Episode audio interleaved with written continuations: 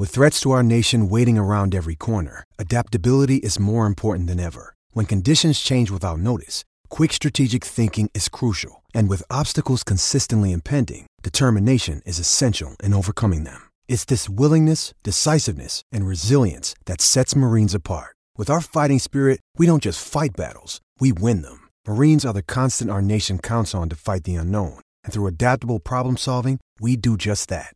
Learn more at marines.com.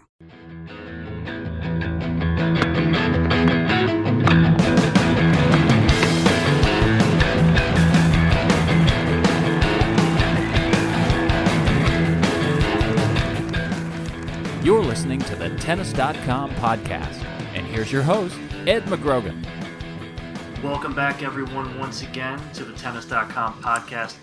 Ed McGrogan here, catching up with Steve Tignor.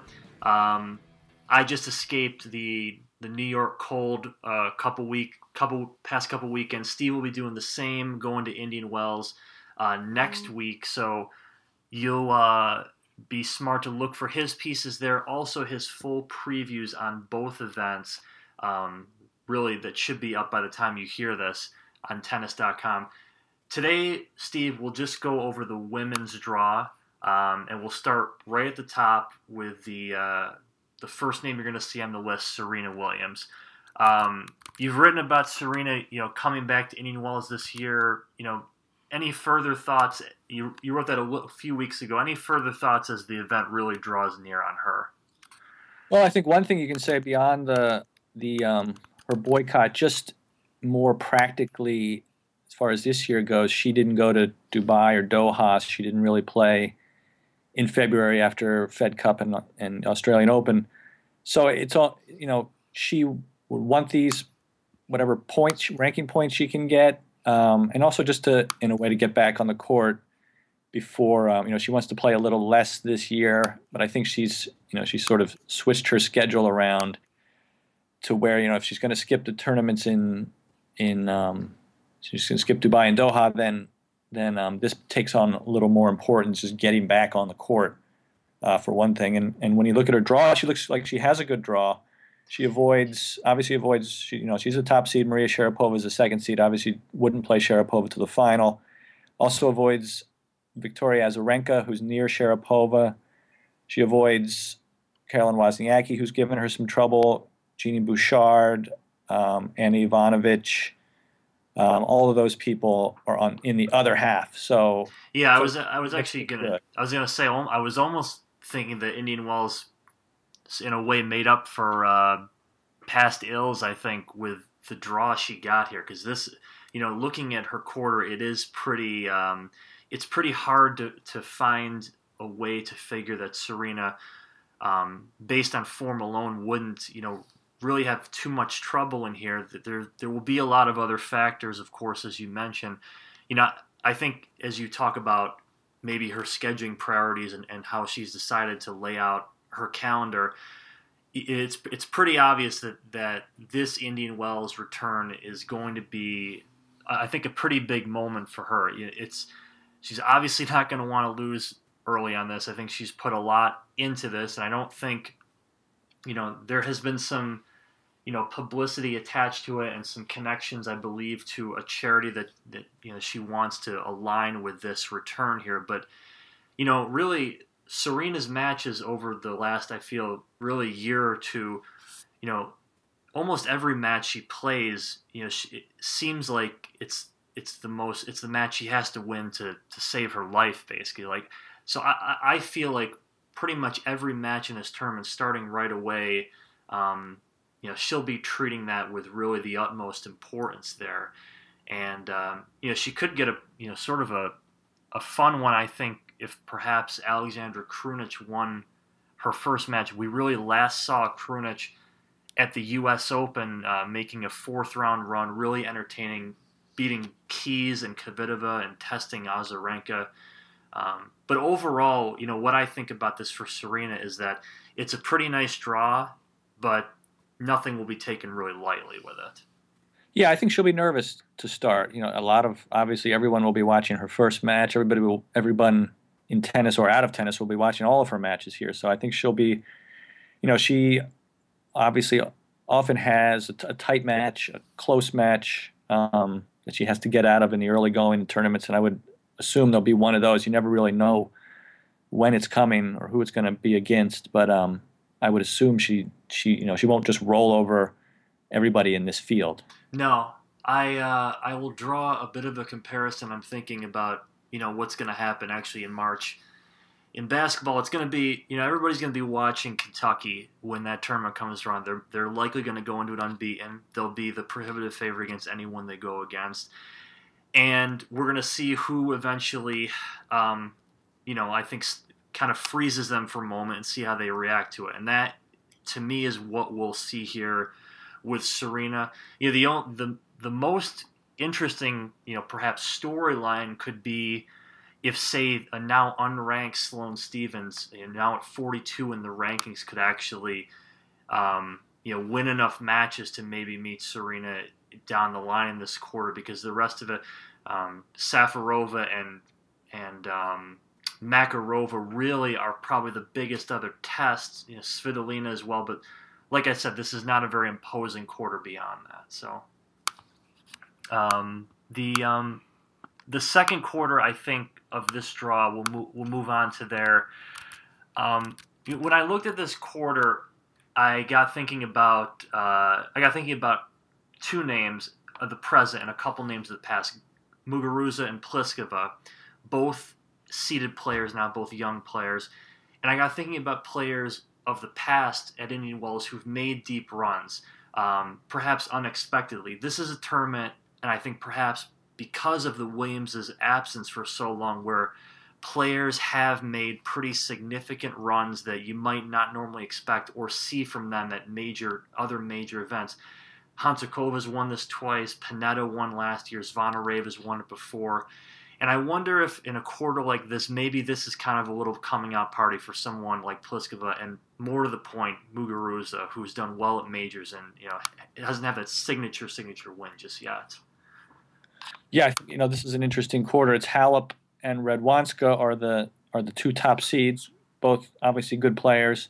Um, but there's room for you know there's room for an upset there. There's room for somebody like I think Pliskova has been the most interesting player on the women's tour, um, probably moving up this year. And and as you said, Muguruza is a person who's we've seen for the last two years uh, doing the same thing, and they could play in the third round. So that's an that's an early match to watch for. I'm also also be interested in Radwanska's progress with Martina Navratilova. They're working together in Indian Wells, and we'll see see if there's anything new there. Radwanska hasn't had a great season so far, but we'll see if you know see if anything notice any changes there, and and also Halep herself, who who is some somebody we now have big expectations for, and see if she can reach a semi potentially against against Serena. Yeah, I mean, you know, for Halep, this would, you know, I say this could be the biggest one, obviously, for some of the younger players, but this would still really be, um, you know, Halep's biggest win as well, an event of this stature.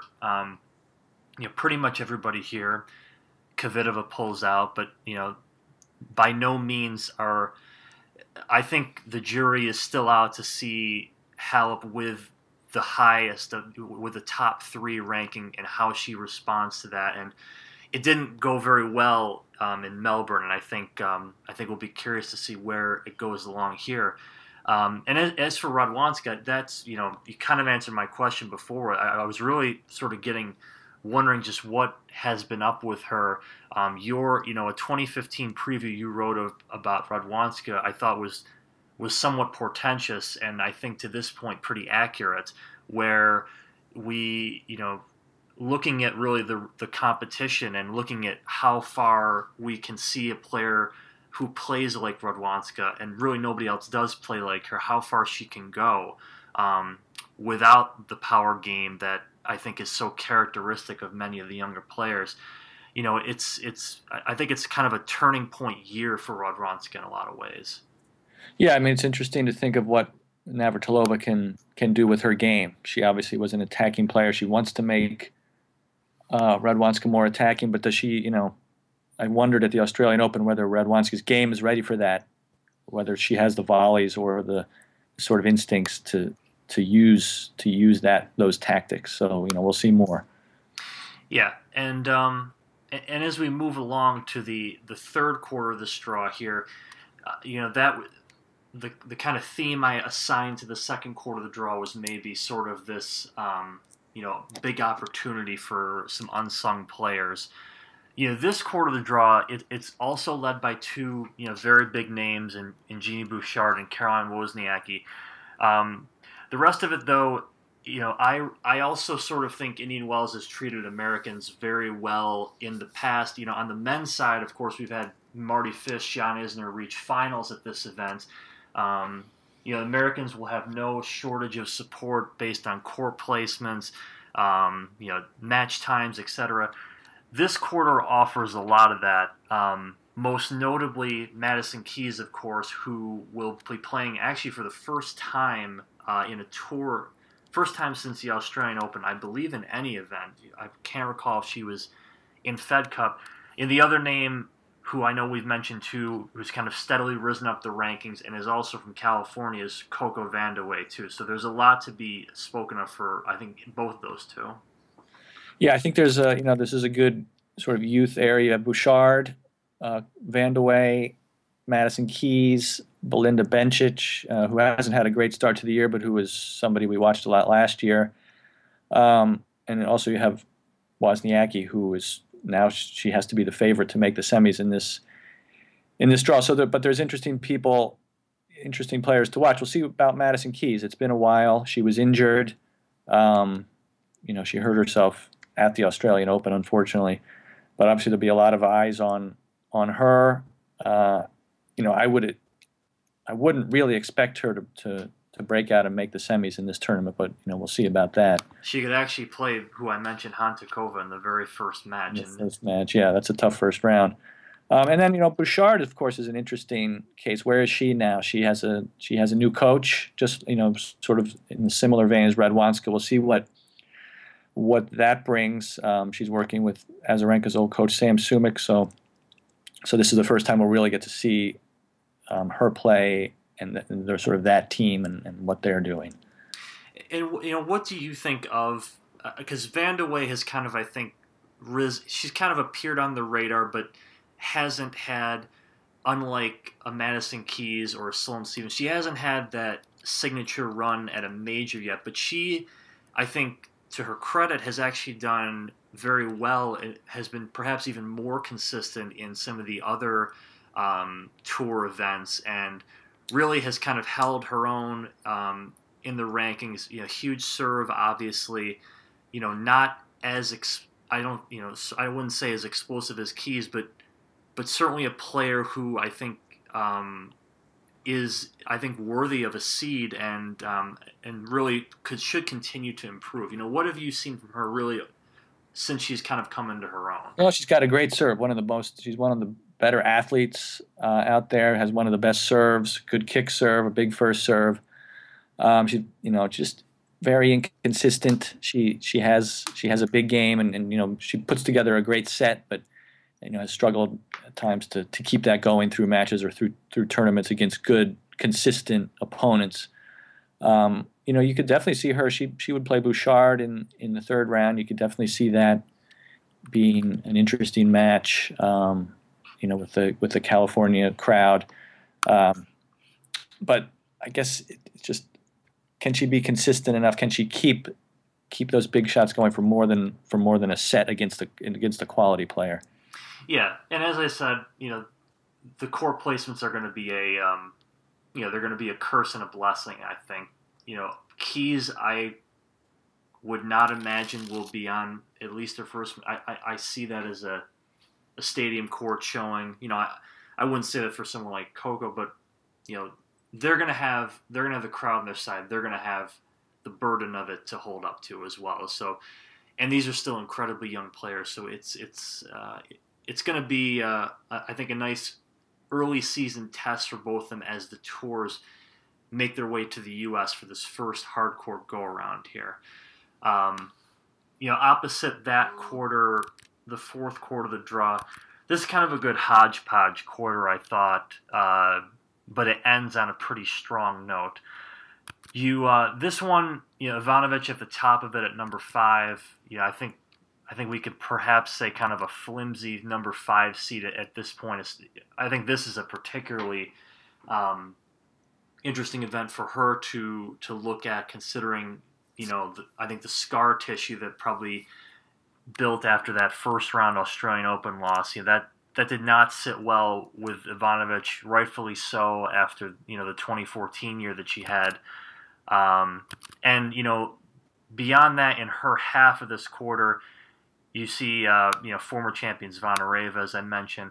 Also, you know, Caroline Garcia, who just had um, a couple strong weeks, and like Van de like Keys, like Muguruza, has made her way into the seeded ranks um, at 25. You know, we've noticed if you've made, paid attention to the tour, starting with a couple years ago, these young players, a lot of them have really steadily made their way up. You know, that made early promise and are kind of growing on that, building upon that. So why don't we start with this top portion, then we'll get to the uh, the really big fireworks at the end.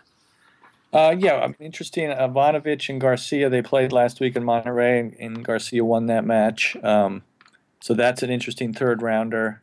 Um, yeah, you know, you wonder about Anna now coming after a after a poor showing at the Australian Open, and she was also hurt. Um, how's you know how is she sort of momentum wise and uh, you know, she is the fifth seed, but, but does that seem a little high for what the way she's playing? And Garcia, I think she, you know she has to be of the players, like you say, young players who've steadily made their way. She, you know, she can be obviously extremely inconsistent, but as far as talent, overall talent goes, you know, I like her game, and she's she's only 21, so you sort of her moving up seems seems solid, seems legitimate. You know, so that she'll continue to slowly move up. So that would that that match will be an interesting second rounder. Yeah, and continuing down what I this hodgepodge quarter. Um, yeah, the Italians are Errani Pennetta, 11 and 15. Pennetta, the defending champion, is I'm sure some of you forgot uh, one of the more surprising results of the year. I think for sure last year. Um, Stosur at 21, and then you get down to Sharapova at two, and at 32, Azarenka. Um, clearly not a reflection of where Azarenka should be and perhaps is right now. Um, having a very encouraging start to the season. Um, they can meet in the third round. Uh, all they need to do is win one match. Both of them get buys. You know, amazingly, thir- all 32 seeds given buys here. This is only, this is a it's a big draw, but it's only 96 players um, deep. So all the buys, uh, you know, will not play until Friday, um, Friday and Saturday. I believe Serena won't play till Friday. Um, but Vika and Maria here, you know, certainly this is this is the the classic, um, you know, f- first couple day match that that could just as easily be a quarterfinal or a semi or a final. Yeah, they spread this tournament out. This tournament in Miami are sort of two weeks in name only. Um, 96 players in a in a much bigger draw, 32 um, buys. One interesting thing to note here is one of the actual first round matches is between Bethanie Mattek-Sands and Taylor Taylor Townsend, two Americans, two wild cards who who face each other first. Um, and Sharapova Azarenka, that's obviously that's another that's a, another big match and another sort of step for Azarenka. I think she played an early match at the Australian Open against Caroline Wozniacki that she won. Um, but she has, you know, she's been good. She's been getting better, but she hasn't really broken through again to you know where you feel like she's playing her best, and, and we'll see again against Maria what you know how far along along she is. Yeah, and I'm gonna leave I'm gonna leave your predictions until your you know your full preview on this um, comes on Wednesday. But you know I think I'm gonna close this perhaps you know sort of where we started it with with the Williamses here, and I wonder now if if if you think, you know, not only what this tournament gains from getting Serena back, is this draw missing anything to you with Venus, you know, also not coming back this, you know, and it doesn't sound like she really will. I, I think if she was perhaps going to come back to this, it would have happened this year. You know, obviously she doesn't have that many years left in the game. You know, Venus with, like Azarenka, one of the really the better starts of the year that maybe we didn't see coming right away. Um, you know, I have to think that uh, it would even be a, a nicer draw if uh, Venus was around, of course. But is is there any thought you had? You know, you wrote about Serena a lot coming to this tournament. Any thoughts you have really on Venus as well on that same side? Yeah, um, it would. You know, it would be great if Venus came back. She doesn't seem to have any plans for it, like you said, and, and but the Indian Wells would obviously love to have her back. Um, but I think for for now, Serena was really the person who was the you know more, more of the face of the situation. She was the player who was on the court being booed. She was the player who had to win that day. You know, she, Venus was obviously there as well, but Serena's sort of been the person who's spoken the most about about this boycott. And for her to come back, I think that's the bigger that's the bigger story, and that's you know maybe that's not enough, but it's but that's a great sort of step and something I think worth concentrating on for now, and and you know think about Venus, you know maybe in the future, but also probably Venus will. You really, I wouldn't really expect her ever to come back. So just the fact that Serena is back herself to me is is interesting. Very well said. I do like that. Um, good. Well, we will catch up um, on the men's draw as well in our next podcast. And like I said, Steve will be at Indian Wells in the second week, so please tune in uh, for his reports from Palm Springs and uh, look again for his full previews of each draw on tennis.com as well. Um, thank you once again for listening to the tennis.com podcast. You've been enjoying the tennis.com podcast. For all the latest news and events, head over to tennis.com.